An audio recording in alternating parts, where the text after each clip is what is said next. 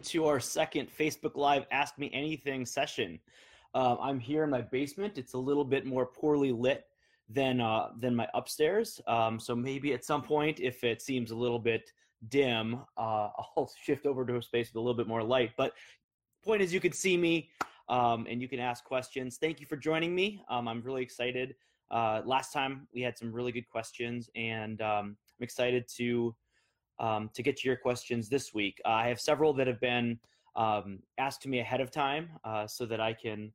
Uh, last time, if, if I learned anything about last time, it was to have some questions prepared so that I'm not just waiting for people to feed questions in the comments. However, if you have a question, please ask it in the comments and uh, I'll get to that um, uh, as soon as I can. Um, so if I'm in the middle of a question, I'll wait till I finish with that, um, and then um, I'll, I'll get to those when I can. The first question I'd love to address is um, is a question about something called the prosperity gospel, uh, and uh, it it kind of comes up because our president just named, and I, I raised that. In, I don't want to get political in any way, um, but our president just named someone to his uh, as his faith advisor who is a well-known advocate of the prosperity gospel, and I think it's a very um, relevant topic, not only in, here in the United States but globally. Um, in some of the poorer parts of the world, the prosperity gospel uh, is is a, a very commonly uh, accepted thing. Because um, obviously, if you live in poverty, what you're looking for is for you're looking for someone powerful to to raise you up out of poverty. Um, and so, uh, a, a proof text that a lot of people who advocate the idea of a prosperity gospel go to is found in uh, Paul's uh, epistle, his second epistle to the Corinthians, it's called Second Corinthians uh, chapter eight, verse nine. And this is something that we never want to do. We never want to just take a verse and yank it out of context and say this proves something.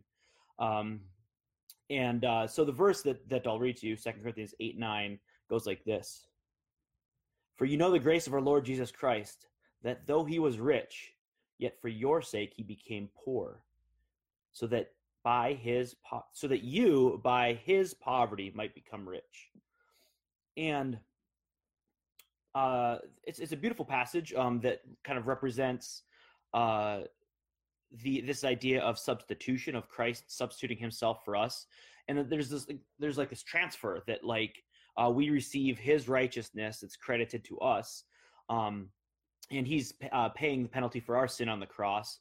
And we see kind of um, types and shadows of this, like when he's baptized. It's interesting. The baptism of Jesus, Jesus did not need to be baptized um, but he did so obedient to. Um, and when he entered the water, uh, it's this interesting thing about Jesus that what he touches, he makes clean.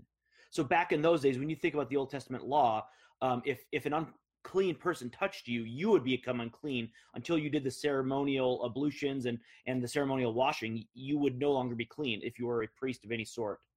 Jesus is different because Jesus is perfect and pure and blemishless. Um, and so that when he enters the water of baptism, um, his purity like purifies us and like our sin is is like kind of transmitted to him. So that's like a type and a shadow of this idea of substitution that we see here. And we and we see um in in that same uh second corinthians uh chapter 5 we see a beautiful line that says god made him who knew no sin uh to, to become sin for us so that um by his righteousness uh i'm actually um, butchering it. So i'm gonna i'm gonna actually look it up here because i'm not gonna remember it off the top of my head comes from Second Corinthians five. It's this beauty of, of substitution. Um,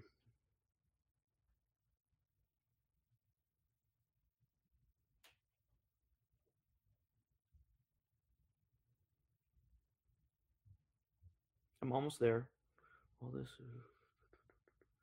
Um, chapter 519 that is in christ god was reconciling the world to himself not counting their trespasses against them but entrusting to us that's not it. Verse 21 For our sake, he made him to be sin who knew no sin, so that in him we might become the righteousness of God. So that's this idea of, of, of this transfer. Um, and uh, and so we uh, a lot of people use this this text um, as a proof text for the prosperity gospel. This idea that Christ, for your sake, became poor, so that you, by his poverty, might become rich. Um, and and so they use that, um, and they say God is, is, is a God of, of, of bounty, of, of which is something we believe. Yeah, God is absolutely a God of bounty, and God is a God who loves to give good give good gifts. He's a God who is a good Father. But is it His desire for us to be rich? Um, which of course raises all sorts of questions. If we're not rich, um, what in fact, um, why, and what prosperity gospels often gospel preachers often teach is that there's some secret sin in your life that you need to uh, confess, and then God will bless you. Or oftentimes, um, they will encourage you to give them money, and then God will un- unlock those blessings, um, which is a very, very dangerous idea. Um, and also think about when Jesus um, preached his Sermon on the Mount, um, that uh, he preached all sorts of, um, he proclaimed blessedness of the poor and the meek and the lowly. Um, that in fact there's there's beauty, not beauty. There, um, there's blessing and dignity for them. Um, and um, it just raises the question like is that blessing and dignity in um, becoming rich who so often um, are people that that jesus uh, criticized and said it is easier for a camel to go through the eye of a needle than for a rich man or a rich person um, to enter the kingdom of god so is it is it god's goal to make us rich to make us to drive us further from him so that it might be harder for us to reach him uh, there are a lot of issues um, uh, with this prosperity gospel, this idea, um, this verse um, talking about becoming rich in Him, and um, so we want to uh, always interpret interpret Scripture with Scripture and compare it with other Scriptures, and and the whole of Scripture we have um, God exalting the lowly, um, and His exalting of the lowly isn't necessarily to make them wealthy. Um, and Christ, of course, in his his example is one of uh, choosing the path of the cross, the path of of of, of pain and suffering, um, and in fact, uh, really calling us to that. Um, so when he says that that Christ, by his um, embrace of poverty, might make us rich, what is it that he is trying to convey here in this packet, passage in Second Corinthians? Um, is is it talking about earthly riches or is it a spiritual inheritance? On this kingdom of god that that jesus brings that he says is now here is that a a political kingdom? We see that no it's not a political kingdom. Is it a um is it uh, bountiful blessings? Is it so that we might become the 1% of the world? Um that that seems really unlikely just based on um, the entire rest of scripture the entire uh, witness of scripture. And and i just want to uh, read to you one of my favorite passages um, from the Bible, which is from Paul's letter to the Philippians, chapter 2. Um, and if you have an ESV Bible, which is what I'm reading from, uh, what, it, what it says here is it says the heading is Christ's example of humility. And it's a beautiful passage. And it says, Have this mind among yourselves. So this is what Paul's encouraging you to do. Have this mind among yourselves, which is yours in Christ Jesus, who, though he was in the form of God, did not count equality with God a thing to be grasped, but emptied himself, taking the form of a servant. Being born in the likeness of men and be found in human form, he humbled himself by becoming obedient to the point of death, even death on a cross. Therefore, God has highly exalted him and bestowed on him the name that is above all every name, so that the name of Jesus every knee should bow in heaven and on earth and under the earth, and every tongue confess that Jesus Christ is Lord to the glory of God the Father. So Paul's saying, have this in mind to be like Jesus, who though he he was equal to God and and um, was magnified and glorified and was sitting on a throne next to the Father, um, took the fo- humble form of, of, a human, took the form of a servant, who left his throne in heaven, left all that those riches behind, um, and and so what I would say is that um, uh, that that the uh, prosperity gospel is a very dangerous uh, teaching. Um, and, and that uh, I really like John Wesley's teaching on on wealth. Um, uh, he says, "Earn all you can, save all you can, give all you can," and, and that's like a three-parter. Why do you why do you earn all you can and save all you can? It's it's so you can give all you can, so that like you can use all all things we acknowledge as Christians come from God, um, all, all things. Um, uh, if, if you're you know watching this from the United States, we acknowledge that we've kind of won the genetic lottery in that um, uh, many of us have not um, had to face hunger. Um, many of us have had medical not not not all of us, but many of us have had adequate medical care, and there's so many people who don't have that. Um, and so, what does God call us to in that? um, and I would argue that God calls us um, to be really, really generous givers, and that the idea isn't uh, to to to follow Jesus so that He would uh, materially bless us. Uh, in fact, we are already materially blessed, you, you, and I, most of us. Even if we don't feel necessarily wealthy, we are in the top probably ten percent um, of the richest in the world, um, just being and living in the United States.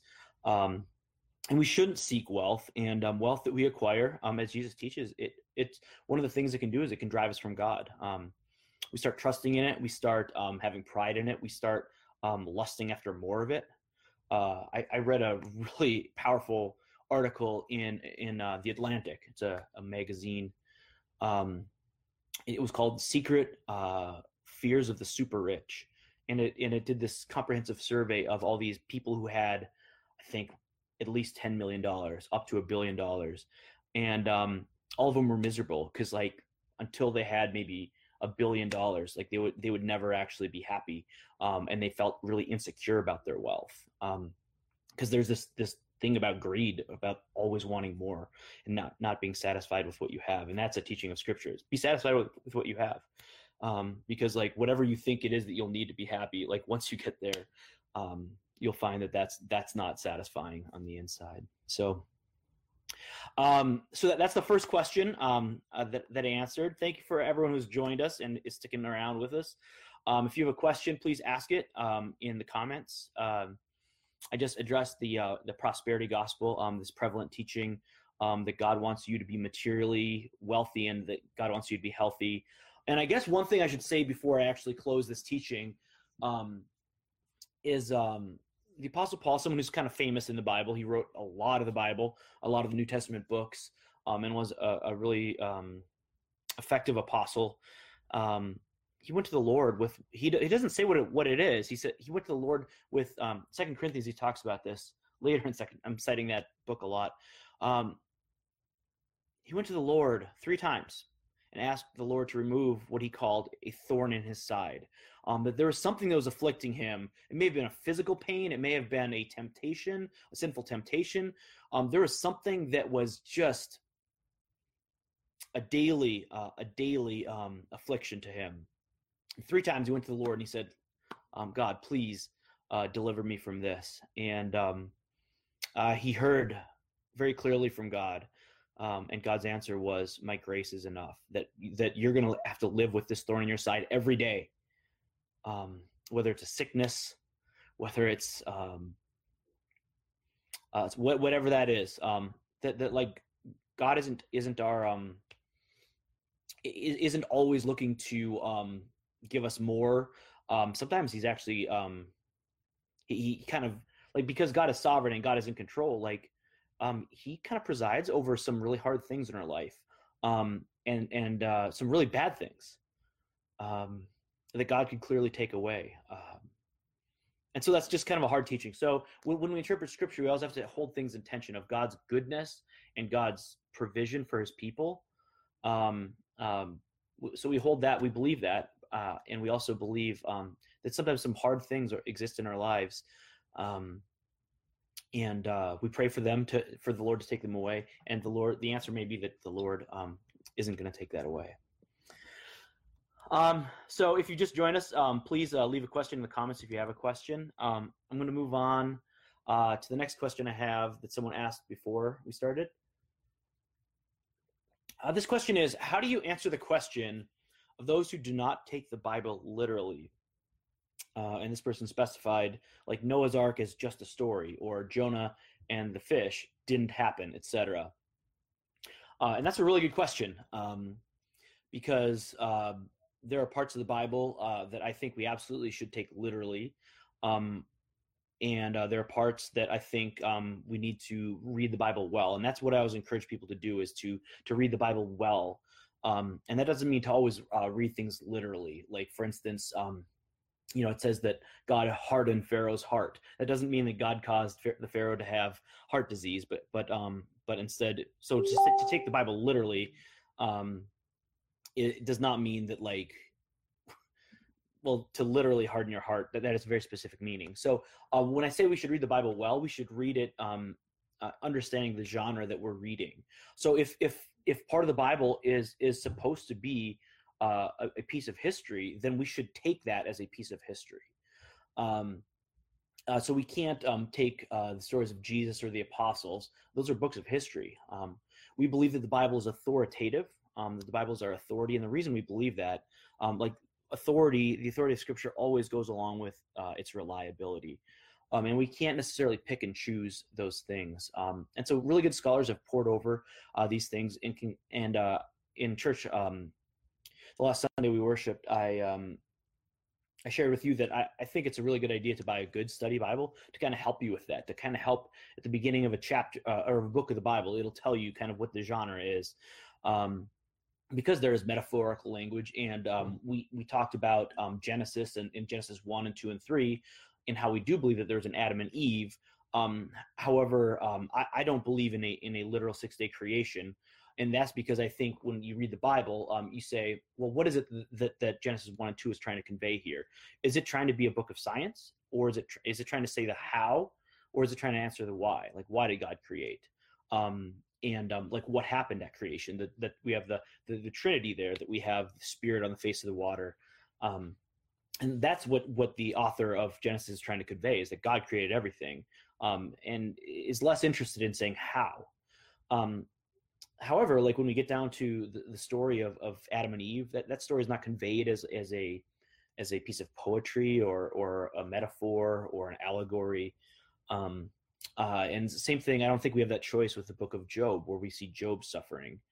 Um, that doesn't appear to be um, like what is it what does the bible consider itself to be in those particular books um oh, okay thank you i'm, I'm getting an indication that i need to um uh i apologize here um i am making this public um uh sorry it was only accessible to friends thank you for uh, indicating that to me um so uh i'm sorry if i missed a, a text about that Okay. The, it is now open to people who are not friends with me. So thank you for um, notifying me of that.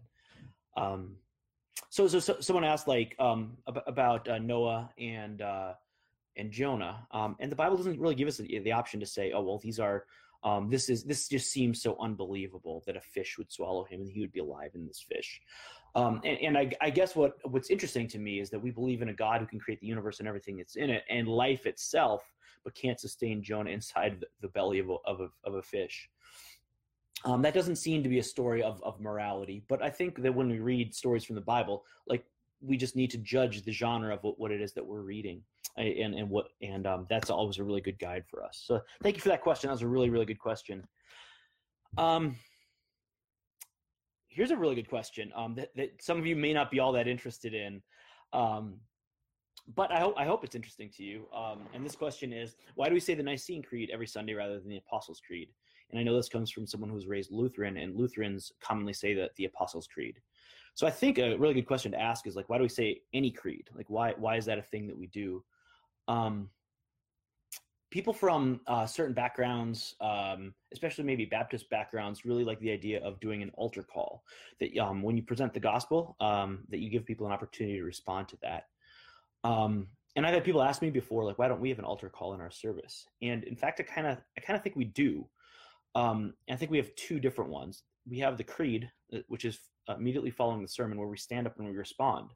Um, we respond to the service of the word, where we hear um, four readings from Scripture read, and then we hear um, a, a, preacher uh, proclaim, uh, give an exhortation, or, or proclaim, um, hopefully with clarity, uh, what was um, what was read in, in the readings.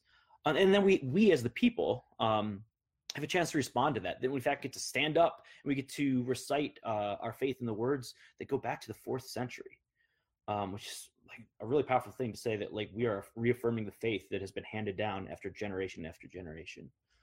Um, and then we also have, have a second altar call at, at communion, um, where we've been called to follow Jesus and we actually get to um, come forward empty handed um, and, and, receive um, his body and his blood broken for us. thank you for that question. Why not the eighth and eighth, Athanasian Creed? Um, uh, because it's really long and complicated, and and it has um, has a bunch of uh, anathemas to it, um, which are never said. But yeah, there are actually three creeds that are considered. Um, uh, there are three creeds that are considered um, sort of acceptable. That most traditions say um, those the, the Apostles' Athanasian um, and the Nicene Creed.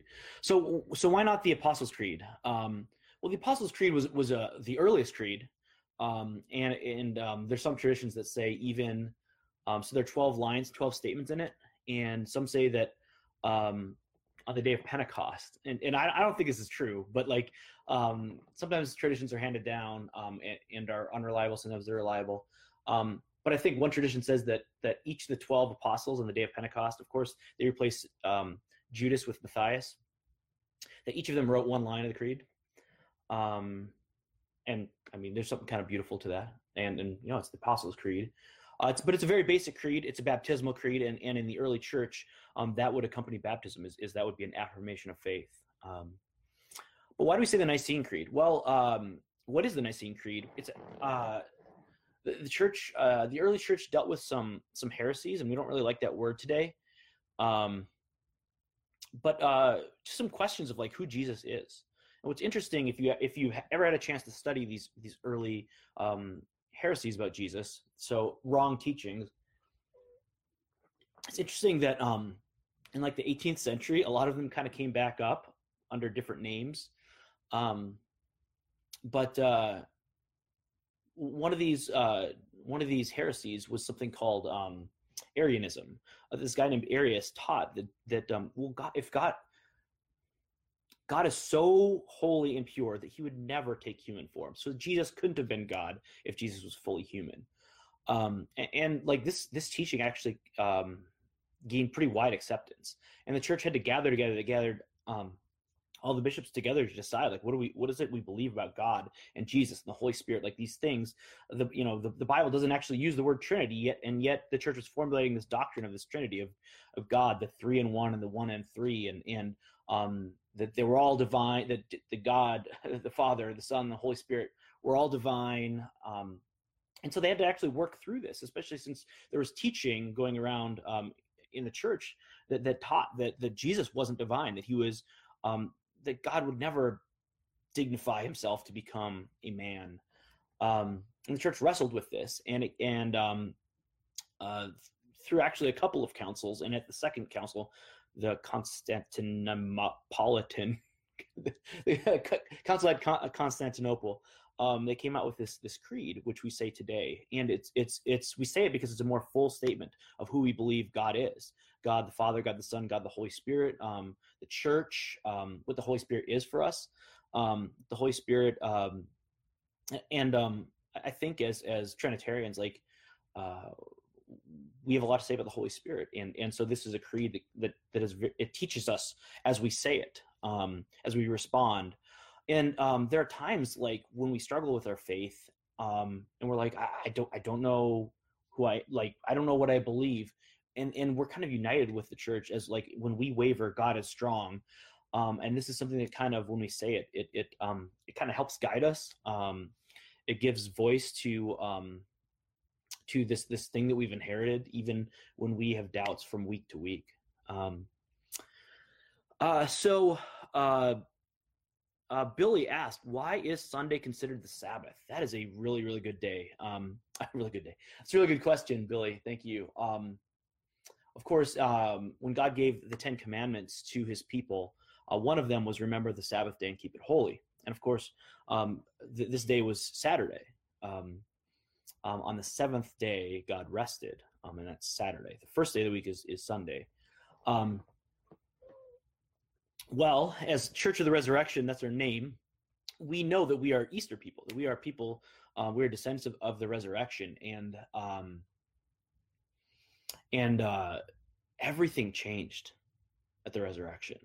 Um, so yeah, we focus on on the death of Christ and like what happened at the cross, that that our sins were nailed to the cross.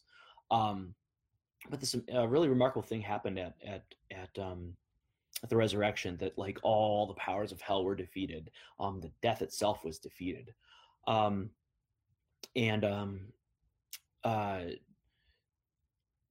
so um, on the first day of the week, um, that being the resurrection, the, the day that changed everything, um, that that um, like it also changed even the way we count and the way we worship and and the day we worship, and we see this pattern um, in in Acts that on the first day of the week that they gathered, um, that they gathered gathered for word and sacrament. So this wasn't just um, so we see a pattern there, but there's also someone who's read Luke that that um, sees that even like time itself has changed. And I heard a sermon on it once that was really good that I, I couldn't possibly um, recreate for you. That just talked about how like um, we like live in this new era of this everlasting Sabbath that like ever since the resurrection, like it is all one day, um, which is kind of mind bending when you ever hear a sermon like that.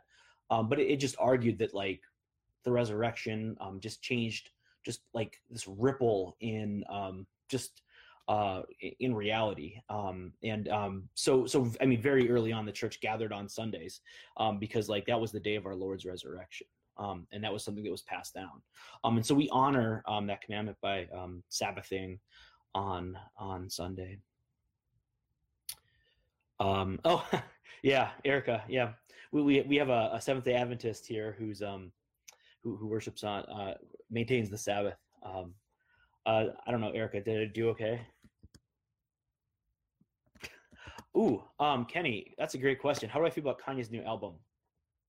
Uh, I have thoughts on this. Um, I'm not, I'm not a Kanye West fan. Um, it's it's just like that style of music is isn't my thing. Um, I actually wrote something about this, but I may have deleted it already. um, but I, have never been a big hip hop guy. Um, I it, it grieves me that there's some people that are, are kind of hoping and waiting for Kanye to fail. They're kind of hoping and waiting for for Kanye to kind of go back to being Kanye. Um, because Kanye throughout his, his career has been someone who has been a little bit unstable and has um, been so, somewhat narcissistic. And um, even um, back in 2004, 2005, somewhere around there, when he came out with the song Jesus Walks, um, it wasn't necessarily a profession of faith as much as comparing himself to Jesus. Um, and and that's kind of been the, person that, that Kanye has been. So I haven't actually listened to his album. However, my understanding is that his album is a profession of faith, um, and that's really cool.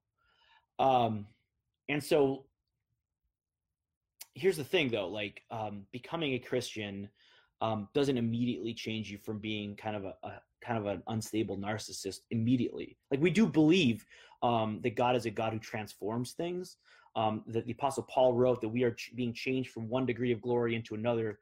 Um, and that's been translated several different ways. In one of our hymns, we talk about change from glory into glory. That God is doing that work on us.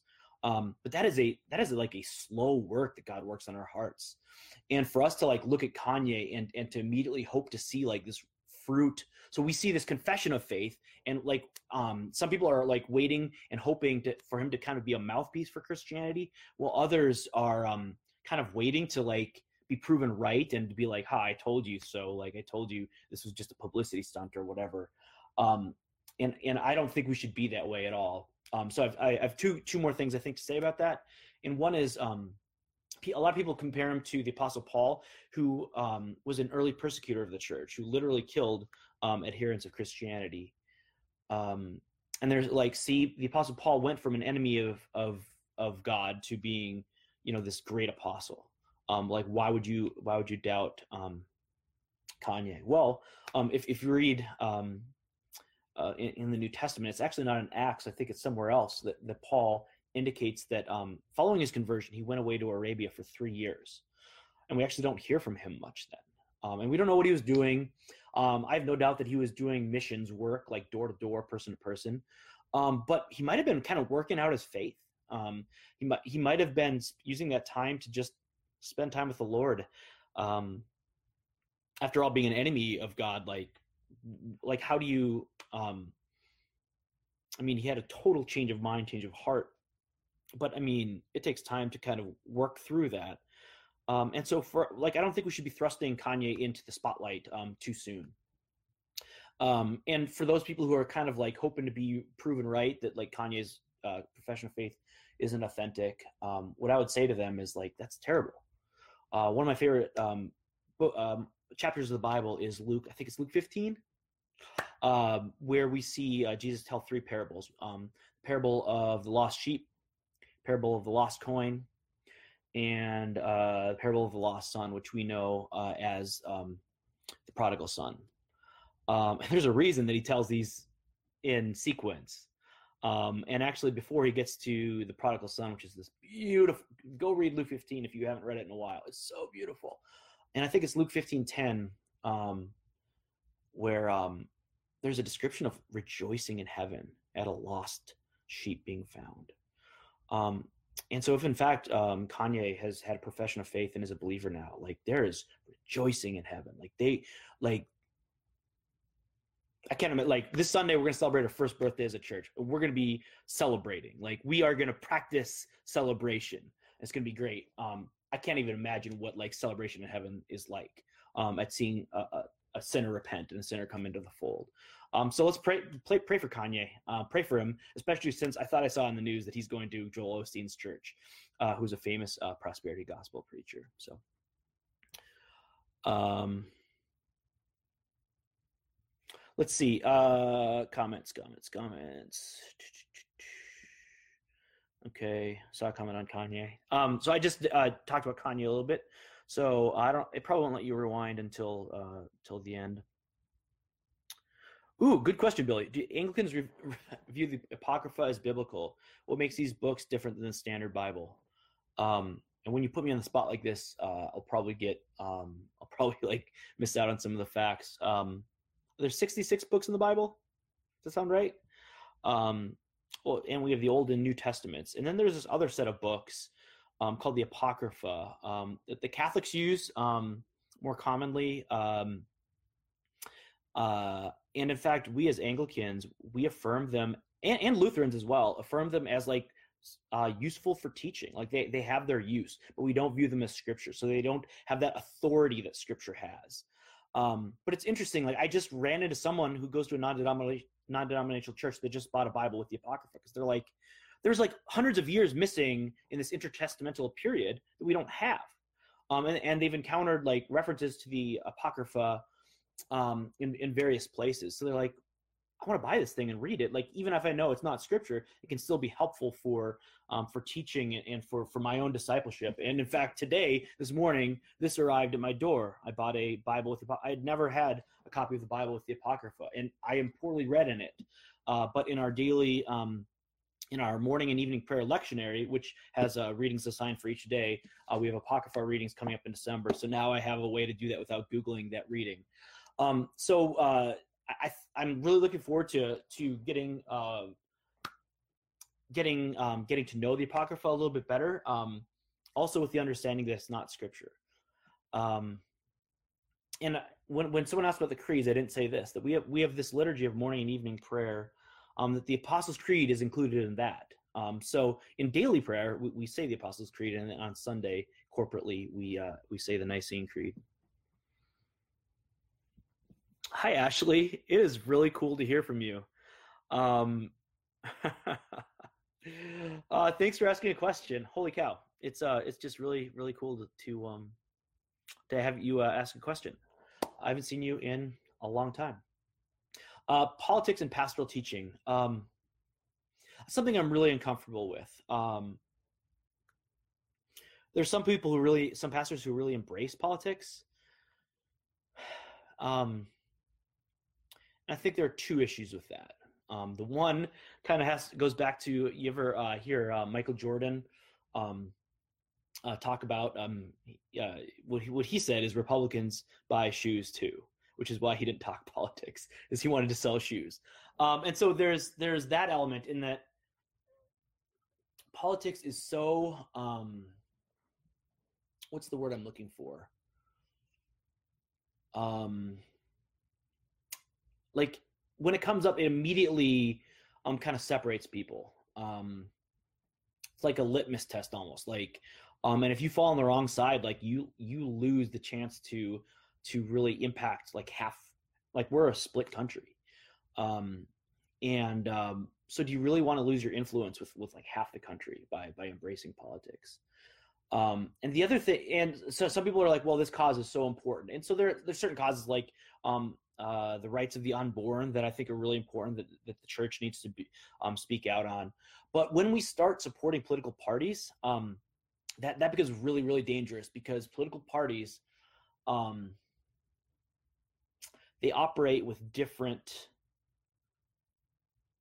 goals than, than we do. Um, and their goals in I hate to sound cynical, but their goals are to stay in power. And um, so when we throw in with one political party, um, oftentimes we don't realize that they're using us um, rather than us actually using them to, to reach our means.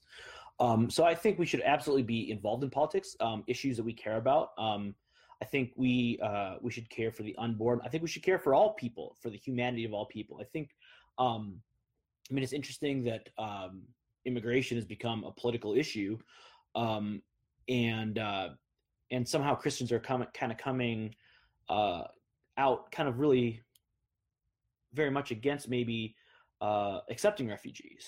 Um, and like the Bible speaks very strongly about um, you know God speaking to His people Israel. Um, and I don't have it's in front of me. I, I don't remember when I addressed it. Like I I did a teaching on this recently. Um, maybe it was in a sermon. uh, on like God telling His people like like like there was provisions in the law for like leaving grain at the the gleanings at the end of the edge of the field um, to provide for those who didn't have means provided for the widow and the orphan and the sojourner um, for refugees there's provision because god said you were once sojourners um, you were once refugees in egypt um, you were slaves and i freed you and i gave you a land um, one and so like the new testament analog to that um, is in first peter once we, you were not a people and now you are a people and of course, this gets back to the first question of of um, the prosperity gospel is that um, once you were not a people, now you are people. Like that's not a prosperous thing. That's like God's kingdom of like spiritual blessings that He's given to us. That He is um, that He has grafted us into His vine. That He's called us His own. That through our baptism, that we are united with Jesus Christ, and that we are called as children, and we are heirs. Um, and that's all biblical language. That we are heirs of, of this inheritance. Um, just by by pure merit of being grafted into the vine, by being part of God's family. Um, so just be dangerous. Uh, just be be careful. Like advocate humanitarian causes, um, but be careful when you associate too closely with one party or another. Um, and and understand like what it is that parties exist to do. Um, from a historical perspective, specifically, uh, okay, yeah. Um, I don't think it should always be avoided. Um, but like there are Christians who like protest um, abortion clinics. They protest them, and in fact, um, they they demonize women who seek abortions, and I, I, think that's I don't think that's what we should be doing. Um, I think we should be praying for those women um, who feel like they have no other option than to seek abortion. Um, we should offer um, to adopted children. Uh, the early church uh, in the Roman Empire was was known um, for adopting abandoned kids that that abortion existed back then like they would like take kids to the dump and leave them there and christians were known for being like all right you're part of our family now like god god like grabbed me and and said you're part of my family and we do that for others um and so like we want to see god's heart god's heart for the lowly for the widow and the orphan um uh uh without um becoming like partisan in our politics. Um, we should advocate biblical values without um, saying like one side or another is is kind of polarizing. That's the word I was looking for. Thank you, Erica. I should read these comments. It's polarizing. Um, all right. Thank you for these are really good questions. Um, I, I um, and, and I'll, I'll keep an eye on on that.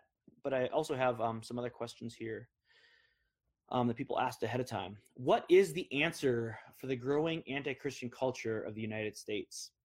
How to reach generations of people that only see religion as boring and entertainment as life giving? Um, and then he rephrased this question. It's funny because there's someone at our church who just took three days, three vacation days to go to a monastery um, and spent time in silence and, and reading and praying. Um, so, uh, that's a really good question. Um, and I think uh, I'll deal with the second one first. Sorry, I got to drink some water. Um, talking for 40 minutes straight kind of wears on my voice. Um, how do you tell people you spent three days of your vacation in a monastery in silence, reading and praying? I think you tell them that. Um, I think uh, I think so many people are seeking meaning in their life. Um, I think so many people are seeking connection in their life. I think so many people are seeking um, not just meaning, but like spiritual meaning, like like transcendence, like asking the question why, or um, like those are really good questions, and um, those are things that entertainment can't answer. I mean, that can kind of dull the edge, um, but there's like, yeah, you can get by a little bit, but with entertainment, but like there are times in the middle of the night when you consider the universe, when when like uh, a little bit more um, Netflix or or video games or partying or uh, whatever whatever we consider entertainment um like that's that's just insufficient um and I, I just think we, that, that we can be open and should be open about the ways that God has um, given our lives meaning. Um, that God has given us uh, answers. Um, the Bible has given us answers. That that that is in fact a really good witness to the world. To be like, uh, like I was really having a hard time this month, and I I took three days off, and I went and I prayed. Um, and I mean, we could even share things that like God said to you in your prayer, or you could share that like I prayed and I prayed, and it was really hard. Um, and I realized these things about myself or about God. Um, and uh, I, I just think um, that only good things can come from honesty and openness um, and just sharing what the Lord has done for you. I mean, I mean that's more powerful than anything. Um, uh, for those of you who, who are, are tuned in, um, I don't know who specifically is tuned in right now, but if you're a believer, I would love. For, uh, I referenced First Peter earlier. Um, uh, Peter encourages us to always have have a reason. Um, always have always be ready to give a reason for the hope that we have in us. Um, that that we should always be be ready to to share like what the Lord has done um, both in an elevator pitch and in a lengthier if, if, if someone is a little bit more curious um, and like we don't need to be um, a tedious person about it um, that we can just be a friend and be open and honest about our struggles and how the lord has helped us through those um, and so but the first part is uh, what is the answer for the growing anti-christian culture in the united states how do we reach generations of people that only see religion as boring and entertainment as life-giving um, I think um, I think we do this relationally. Like I think the expectation today um, is that uh, if someone is unchurched, it's that they're probably hostile to the church and they don't understand what it is um, that that uh, that motivates us, like what it what it is that we believe.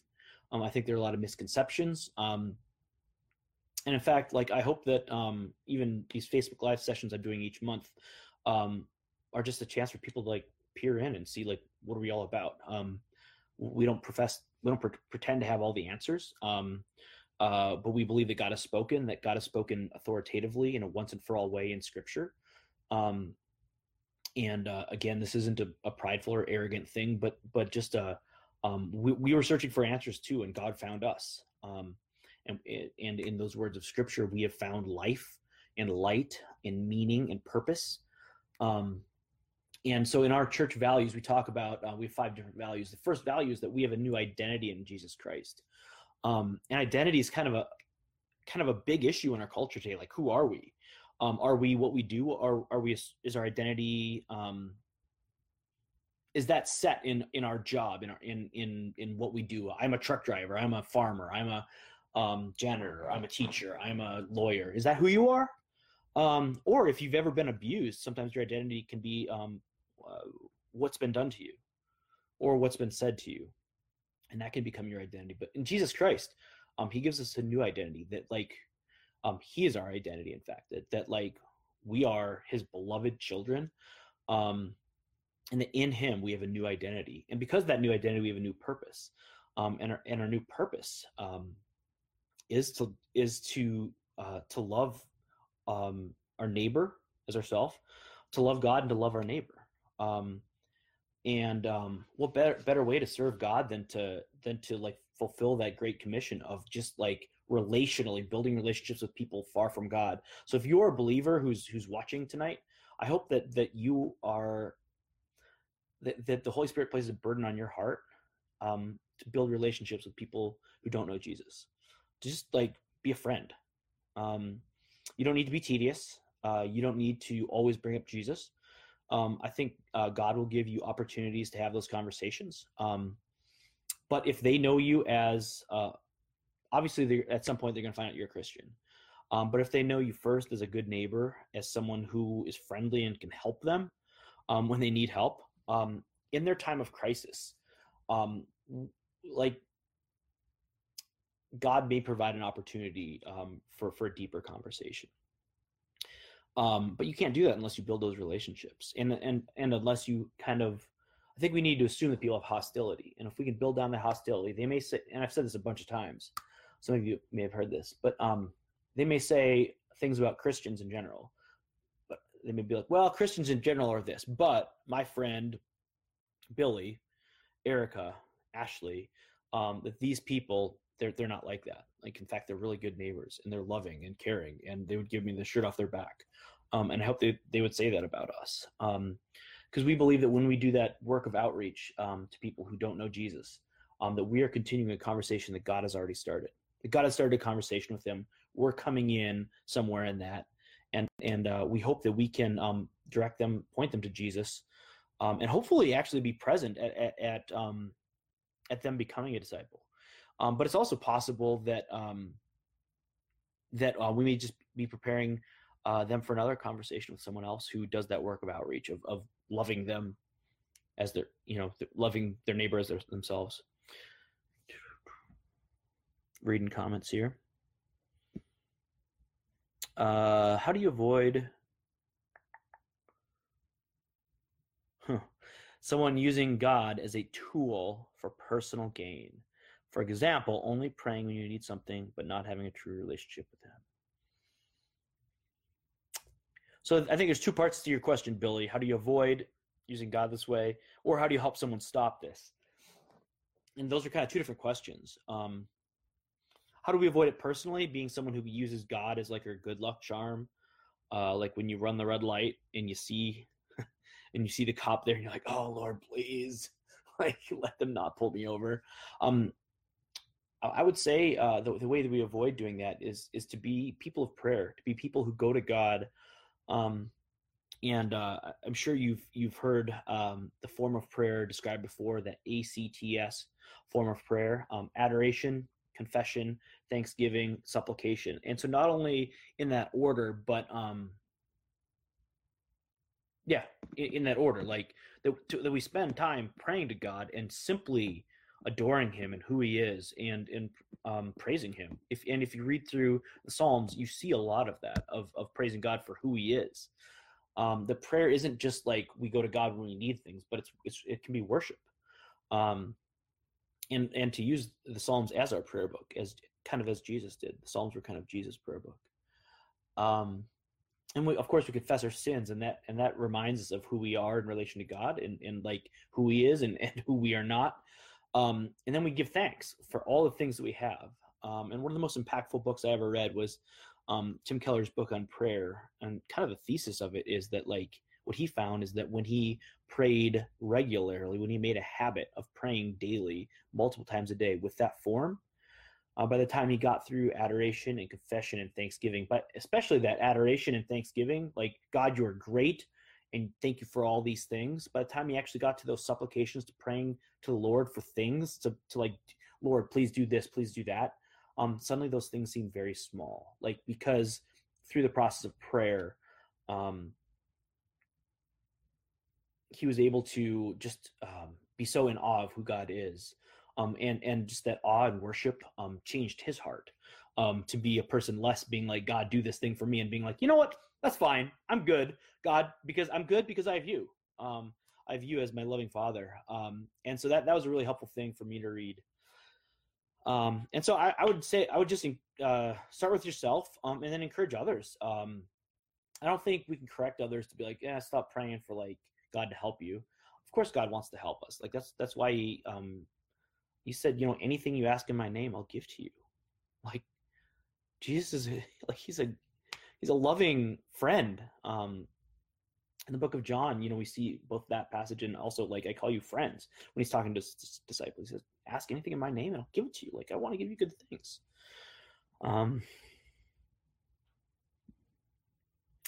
so I'm looking through. Yeah. Hello, Samuel. I hope you're still here. Um, long time no see. Hope to see you soon, Samuel. Um, uh, please, if you have a question, ask in the comments. Um, I've got some other ones written down here. Um, I had some written down here, and then I restarted my computer. It'll take me a second to find it. Uh, earlier today.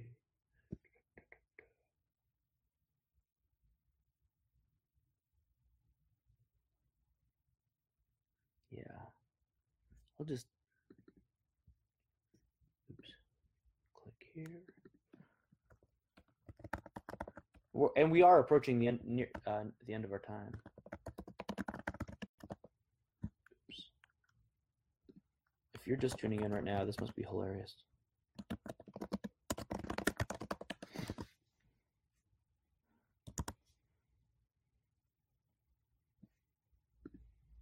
Um, so I had a bunch of questions written down here. Um,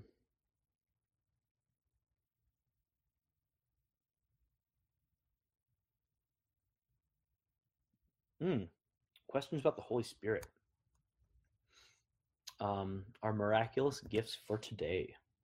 Um, that's a really good question. A uh, question that I love. Um, we believe in in in God, Father, Son, and Holy Spirit, and uh, and um, many of us read read uh, the Book of Acts, and we see the Spirit act in in amazing and miraculous ways.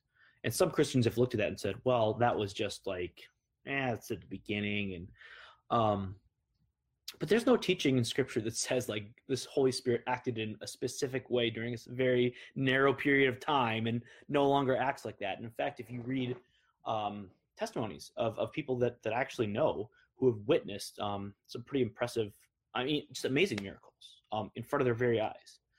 Um, and so for us to say that like god is doing that is is i think really um, just like improper. Um, that the holy spirit this like breath of God um, that that Jesus um, when he was near the end of his earthly ministry and he's like he says to his disciples it is good for me to go away because until I go away I can't send my spirit to you.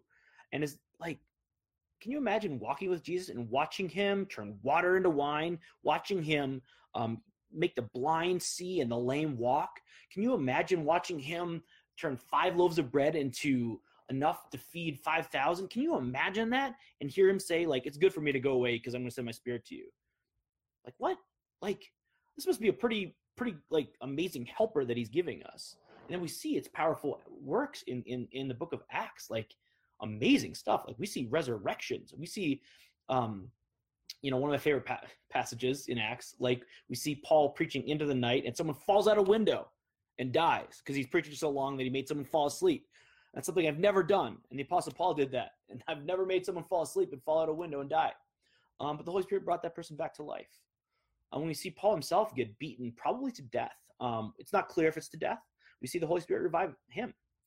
Um, he was thrown out of the city and left for dead. Um, we see uh, all these amazing things. And to say that God has cut off that sort of power, no, I don't think so. I, th- I think um, maybe the abuses or maybe um, some of the ways that people who are Pentecostal or charismatic, um, uh, just to be delicate, um, I consider myself charismatic, um, but I, I, think maybe some of the way um, that maybe they they use the Spirit um, or talk about it can be unhelpful and gives it a bad name. But like, let's embrace the, the, the full gifts of the Holy Spirit um, because we're dependent on the Holy Spirit for everything, for illuminating our reading of Scripture. Um, we count on the Holy Spirit in, in that, that powerful work of outreach um, to do that work to soften hearts. Um, we count on the Holy Spirit for for everything. So let's um let's not neglect that.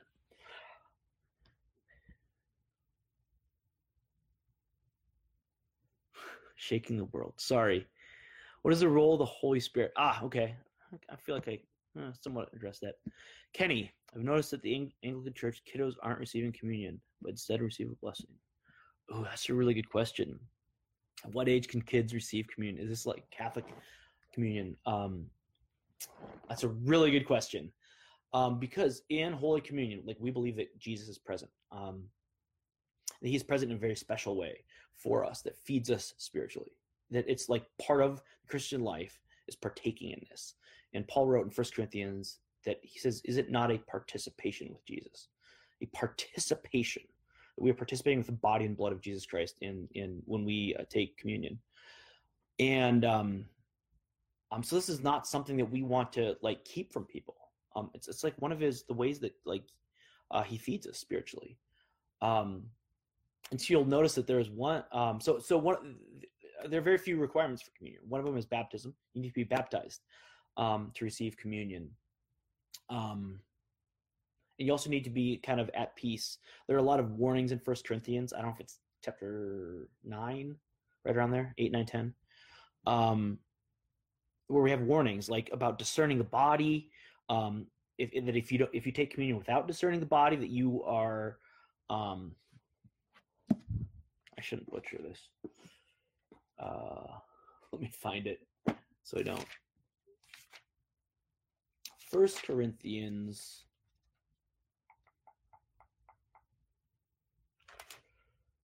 Eleven, which of course, like you don't need to rewind it. That's totally what I said. I said First Corinthians eleven, um, and, and there there are warnings about it. Um,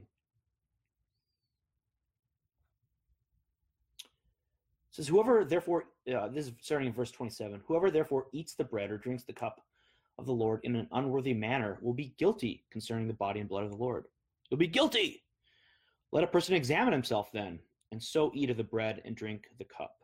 For anyone who eats and drinks without discerning the body eats and drinks judgment on himself.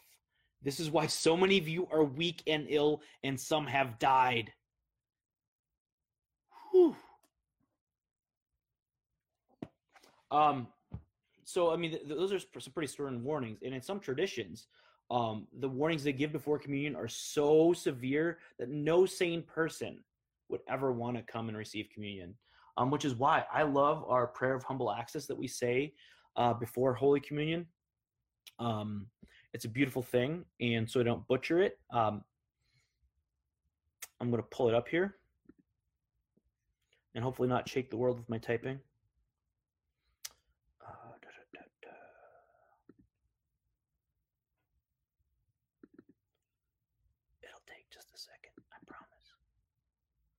Our prayer of humble access is what we pray before we come forward um, to receive communion, and it's a wonderful reminder of like our status.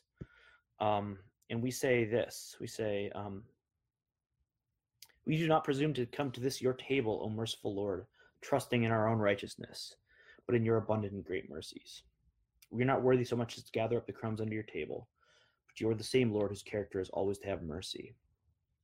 Um, and it goes on from there. But the, the, the point is that like um, we believe these are good gifts. Yeah, there are warnings about it, um, but no one no one ever takes it because they're worthy. Um, so for so like confess your sins, make peace with those around you, and come forward and receive communion, and that feeds us. Um, so the question, how does this relate to children? Well, there's the question of like how well are they able to discern the body? How well are they able to um, examine themselves um, before they come forward for communion? So uh, some of you may know that like the church is this global thing throughout history um, and and many of us are americans and and so but the second largest church in the world is the eastern orthodox church and in the eastern orthodox church they they give all babies communion.